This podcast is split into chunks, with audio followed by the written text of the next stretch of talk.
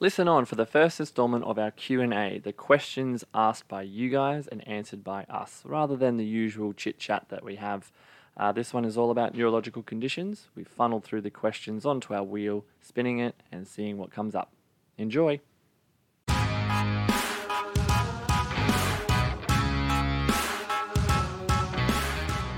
Hello and welcome to the Body Track Academy, created by EPs for EPs. We'll cover all things clinical, business, and personal growth to help you and the exercise physiology industry reach its potential.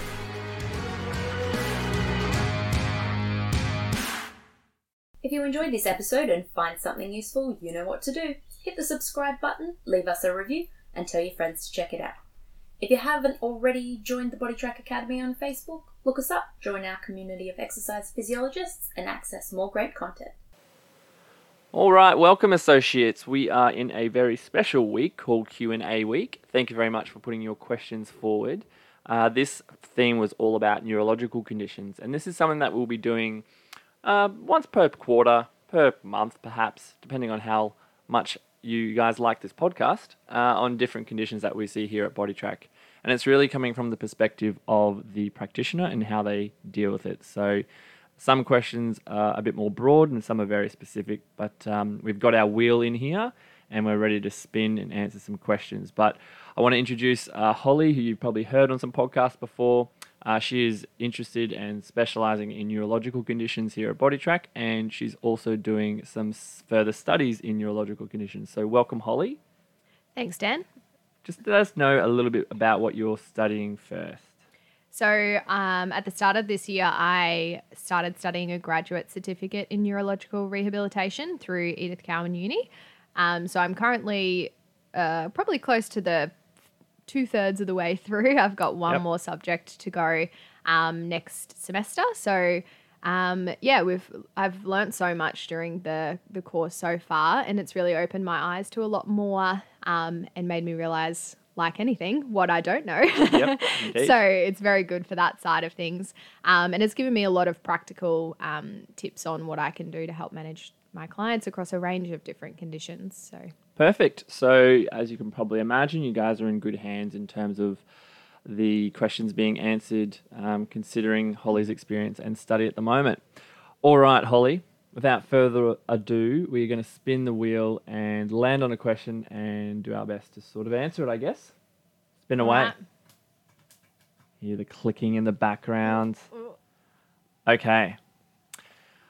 The question is for neurological conditions that you see and the damage that can be caused uh, from that, what do you know or have you seen in your own clients in relation to that neurological damage and muscle wasting? Yeah, so this is pretty pre- prevalent, um, uh, I guess, thing to see with different neurological conditions. So often it is associated, you know, with um, muscle wasting as well, um, whether that's due to uh, less innervation to those areas, resulting in less ability for that muscle to be at its capacity, or whether it's more in relation to that very specific neurological damage that can occur in things like or in conditions like stroke. Um, so that's probably where you see it most commonly, um, but it's it's definitely seen in conditions as well with muscular, uh, sorry, um, multiple sclerosis. Yeah. Um, I do see it in Parkinson's, but it's not as clear cut as what okay. it is in um, stroke.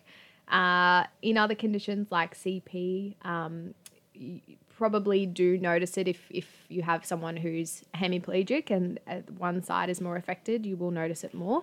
Um, but stroke is probably where you do see that mostly. So if someone has um, been affected on one side of their body or potentially one limb, um, obviously, if there is neural damage resulting in immobilization or very limited mm. movement, um, there's going to be muscle damage or muscle wasting associated with that.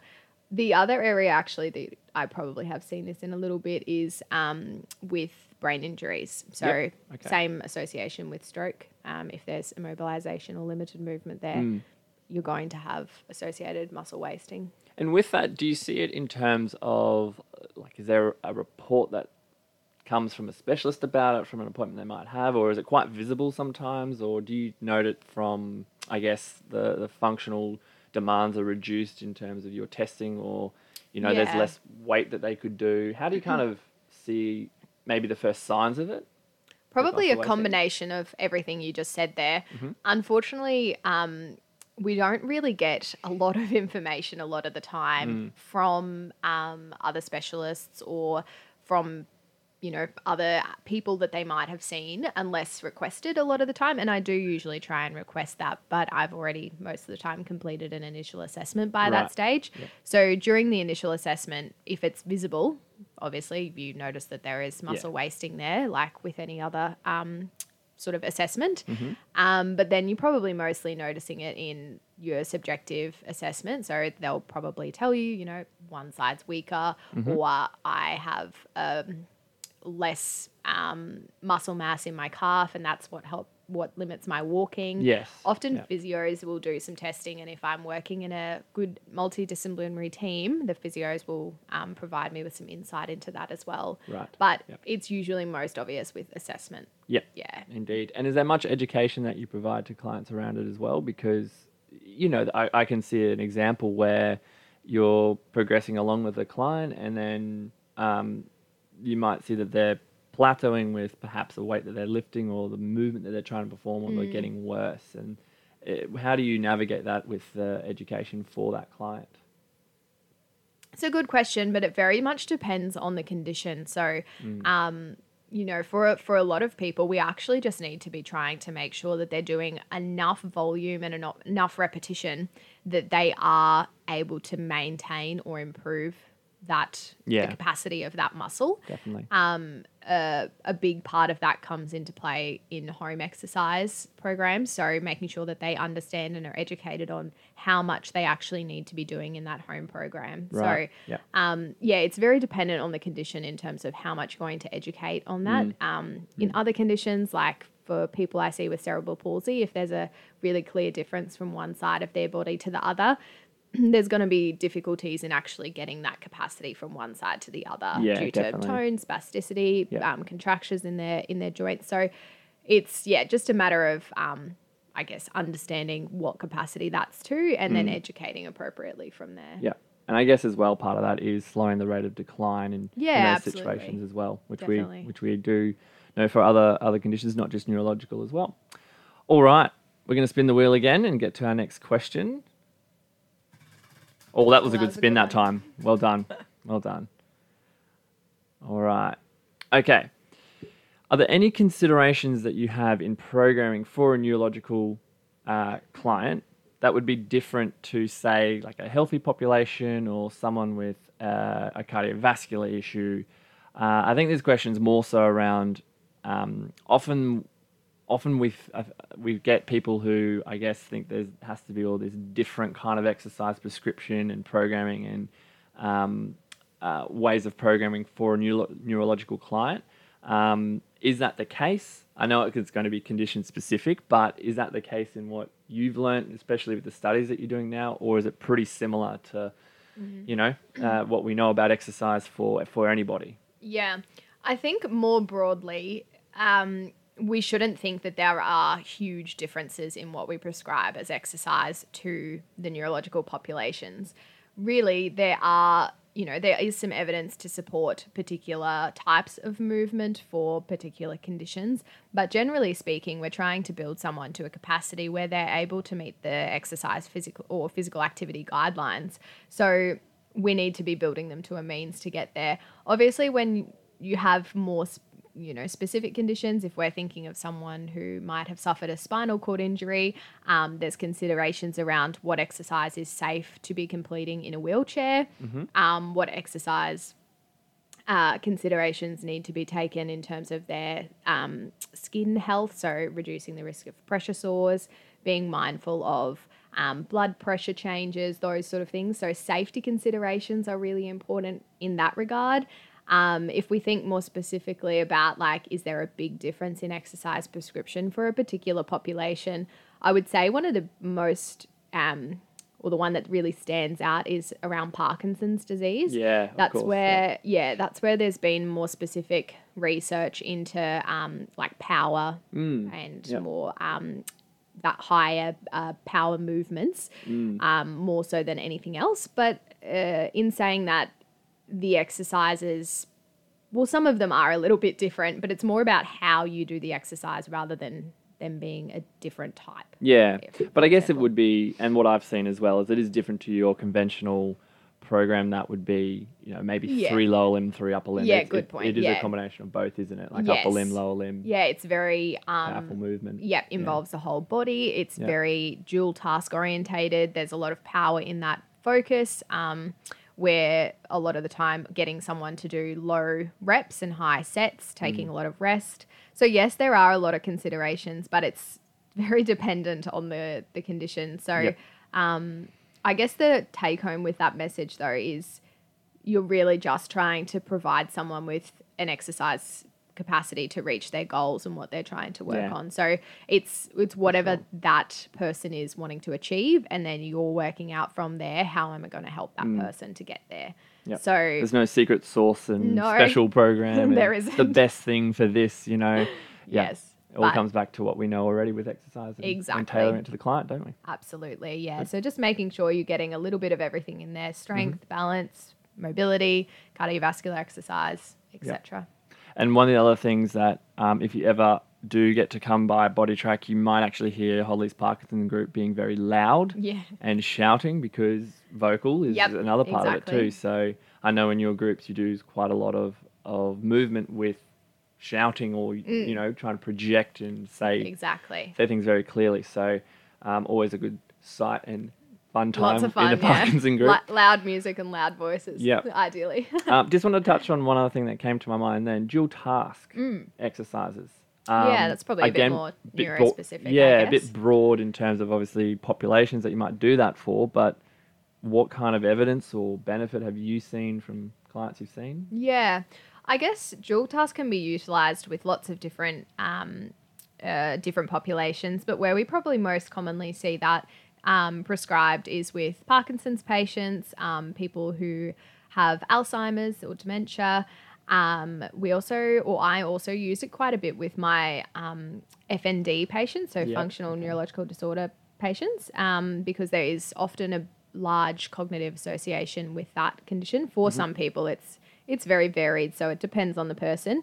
Um, and then sometimes in MS as well, it can be really helpful to use um, like your cognitive and motor dual task exercises.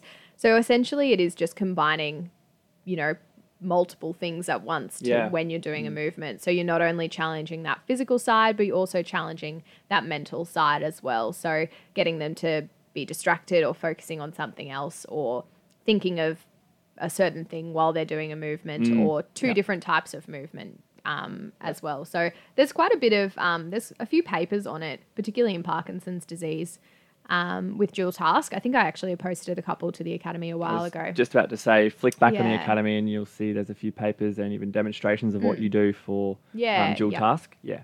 So Yeah. by all means, go on the Facebook uh, Body Track Academy page and you can see some different exercises there. All right, another spin of the wheel there, Holly.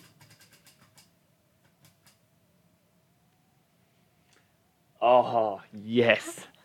Now, this one's a little bit left field of a neurological condition, but very hot topic at the moment. Uh, concussion in particularly young amateur athletes. This one is actually posted from, uh, I know the person who posted it was their uh, daughter who actually had um, a, a head knock from being in soccer and had a concussion, and everything is fine with him now. But his question was, what's the long term kind of impact, or what's the return to sport protocol, and what, what's out there at the moment for young amateur athletes? Because there's heaps of investigation into it for um, long term damage, and particularly rugby league players and the NFL. They're looking at um, what the damage is from those repetitive concussion, um, repetitive hits to the head or concussive episodes. Um, but what what's the science at the moment? Uh, so this is a little bit out of probably the neurological stuff, but we're going to try and tackle it. Um, We'll tackle it together. yeah. Holly, what is your thoughts on it at the moment, or what have you seen around in terms of uh, concussion in young Yeah, so look, to be honest, the most experience I probably have is with myself, um, more so than with um, clients. I've played quite a bit of soccer in my lifetime and have had a number of concussions as a result of that. Mm, right. Um, and look, growing up, I never really thought much about it. I know my mum was always a bit worried about it when I'd get a concussion, but it was just one of those things that we you did, and you went back to training the next week, and it was all all right. Yep. But there's a lot more coming out about it now, and my, um, I guess, in terms of EP side of things, most of my education has come from a tutorial that we did at Body Track, where we had one of our local physios who works upstairs, Tim Duffy, come and um, do a, a presentation on concussions. And he works quite a bit, or he had seen quite a few patients or young athletes who had had concussions. So from from that is where I have a lot of my knowledge. Um, and I guess the biggest take home from that that I got was around the return to sport protocols. Mm, Um, yeah. I do remember a lot around that different phased approach. So, starting with complete rest, so actually not doing anything um, for until those concussion symptoms settle down. Yep. And those symptoms were very varied as well. It wasn't just, you know, um, feeling a bit out of it and or dizzy or something along those lines. There's also those emotional changes that I remember from that tutorial as well. Um, difficulty with um, focusing, etc. There's a long list. Um, and then it was a slow return to aerobic exercise. I remember from there. And it's quite slow too. Yeah, I remember because actually Tim came down and did had a uh, post concussive uh, client who he put on the treadmill and it wasn't very you know Mm. No, wasn't running or anything really like that. It was pretty gentle and the symptoms that they were getting from that uh, would determine about what their eligibility is for return to sport. So, Yeah. And whether they go to that next stage. So I just remember it ma- mainly being a staged approach. So you went through the phases of rest to aerobic exercise Yep. to then including a little bit of movement um, and then etc. I think there's like six stages or something like that. Yeah. But each stage you cannot move on to the next one until you have um, had 24 hours post that without symptoms, I think it was. Yep, that's correct. Yeah. Um, so yeah, that's probably where most of my knowledge has come from, and it could be worth us doing a podcast with Tim because he's quite um, knowledgeable in that area and has had a fair bit of experience. Absolutely, and considering that it is a as a uh, as we said at the start, a hot topic in in terms of um, uh, particularly amateur at the moment, because there's a lot of concussions that are probably happening at Saturday school sport, Yep. at Saturday morning sport with their kids, um, and yeah, we don't really know what the long term effects are or to what level, but the there is some some guidelines in terms of return to sport, as Holly has mentioned. Um,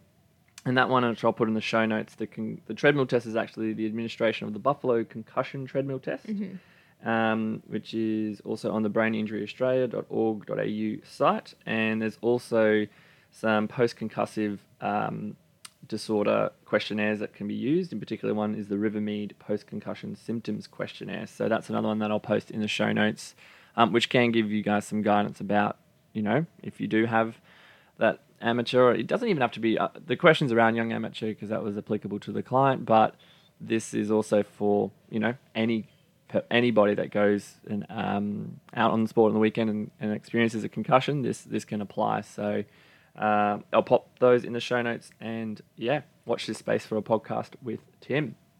All right, probably have time for two more questions. So spin the wheel again. Oh, it's the same You've same done that one. Let's go again. Two. All right. Ah, yes. Neuroplasticity. Hot something- topic. Again, yes, of course. So something that we you probably read about or have been taught about in, in university, neuroplasticity is great, positive thing, great changes, things that can happen. The question here is there any negative effects from long-term neuroplasticity or I think it might be called maladaptive plasticity, neuroplasticity? Yes. Yeah, correct. So, um, and I know that Holly has done a bit of um, uh, has this has been part of her course that she's been doing as well. So, take it away, Holly. What's the long term effects? Yeah, so um, actually, the subject that I'm doing at the moment is literally called neuroplasticity and neuro rehab. So Perfect. it's quite relevant. Um, and a big, exactly what you said, a big part of um, neurological rehabilitation is actually also trying to minimize um, the effects of what we call maladaptive plasticity. And maladaptive plasticity is exactly what you think it would be. It is the negative effects that occur with um, whether that's a disease, disorder, um, or neurological acquired condition. So essentially, that can be things like dystonia, that can be things like chronic pain, um, spasticity can be considered that. All of those um, things that you see that are, I guess, not ideal in terms of um, the management of clients that you see with neurological conditions. So, yes, there are negative long term effects of neuroplasticity, which are termed maladaptive plasticity or maladaptive plastic changes. Um, and there are things that we can do to, to do to do manage this. Sorry, so a lot of where our research or where our learnings were in in this subject was around um, uh, chronic pain and dystonia and trying to still utilize the um, principles of neuroplasticity to, I guess, manage those sides. So we're not going to call it side effects, but ma- manage those more negative changes. So, um, chronic pain was a good one that we. There's obviously a lot, a lot more research into that, and then we looked a little bit at graded motor imagery for chronic pain, um, and that's something that's been around for quite a long time, um, but is something that probably we don't all consider as much as we could um, for chronic pain. Um, but it can be a really good way of providing some really low um, intensity graded exercise um, or movement, more so, um, to return to those um, movements without pain. So, Yeah. uh, the graded, yeah, graded motor imagery is definitely something to consider. We looked a lot at visual illusions and we looked a lot at mirror um, therapy as well. Um, and yeah, it's it's definitely something that's present and it's something that we have to consider. And there's a lot more research that's happening into maladaptive plasticity. Um, and a lot of it is around trying to minimize those effects. Yeah, right. Fascinating. Then I'm going to go to the other side of it. Another question we had that I, can see on the board here is when is when is neuroplasticity at its greatest effect? Yep. So um, this is an interesting one because there's definitely a lot more research happening in a lot of different interventions and modalities, not only around um, exercise, but also around other things like um, uh, non-invasive brain stimulation and those sort of things as well. But where most of the research is at in terms of physical activity is actually in aerobic exercise, and a lot of that is just out of modes of actually being able to assess it and to research it and test it.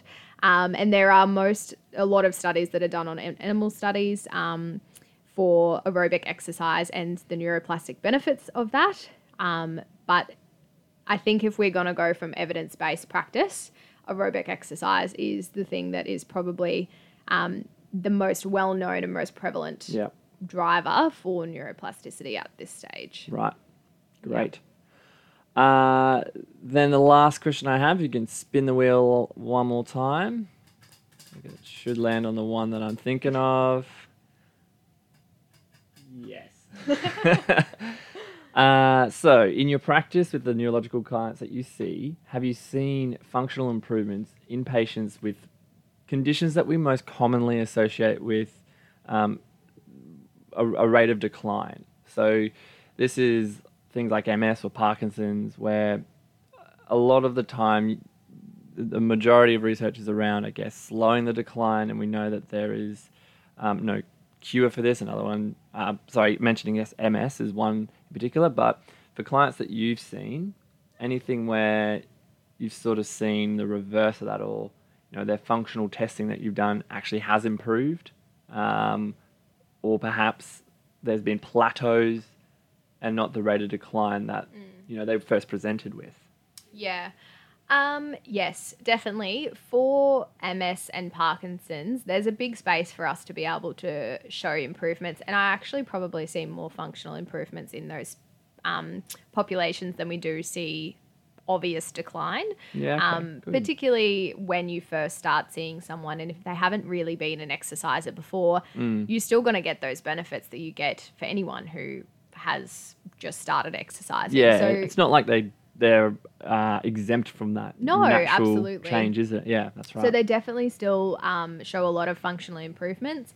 I think where we really see those declines is if, the, obviously, if there's a relapse that occurs, or if someone gets sick, or if they're unable to participate in exercise for any number of reasons, um, it can become a bit of a cascading effect, and that's when you do see those negative declines occurring. Um, probably the space where, unfortunately, and it's a pretty awful condition, but something that we don't see as much or as obvious functional improvements are with the motor neuron disease or motor neuron populations, um, just because that rate of decline is a lot more significant. But it's not to say that there aren't actually improvements that do occur, and I think it's more about the small wins in those um, in those factors. So. Uh, yes, to answer that question, we definitely see functional improvements, and I'd be pretty devastated if we didn't see functional improvements after all the hard work that they put in. yeah. Um, but at, as you said, uh, we also have to make sure that we um, celebrate the small wins and celebrate uh, the maintenance as well. Yeah, Um, and reducing that rate of decline and and um, yeah, making sure Mm. that we're we're providing that that feedback. Yeah. And I think one thing that I can add to that is the more that you do focus on that, I like how you put that small win of even maintaining, Mm. um, because, you know, they're also most likely um, having to deal with a general aging physiolog- Yes. physiological adaptations as well as their conditions. So, And with lots of neurological conditions, it that accelerated aging is a concept that's definitely been um, pushed a lot more recently. Yeah, so celebrate those wins of maintenance. Um, it may seem like you're celebrating a draw in some ways if you put it into a sport co- context, but that means they're still able to do, you know, what they're able to, what their goals were and that they est- established initially in their Yeah. in their functional tasks. So that is never to be overlooked. All right, Holly, that does us for the questions for our first Q and A on neurological conditions. Thank you all to put who put questions forward. Thank you very much for your time, Holly. In terms worries. of answering the questions, um, lots of new evidence and research coming through from what you're studying as well, um, and it can only get better with another subject to go. That's right. All right, associates, we will do another one of these in the due course, but for now, listen, like, love, share, whatever you need to do to get it out there, and we'll be talking to you again soon. Thank you very much. Thanks. Thanks for listening to the Body Track Academy podcast. If you enjoyed this episode and found something useful, you know what to do. Hit the subscribe button, leave us a review, and tell your friends to check it out. If you're not already in the Body Track Academy on Facebook, look us up. Join our community of exercise physiologists and access more great content.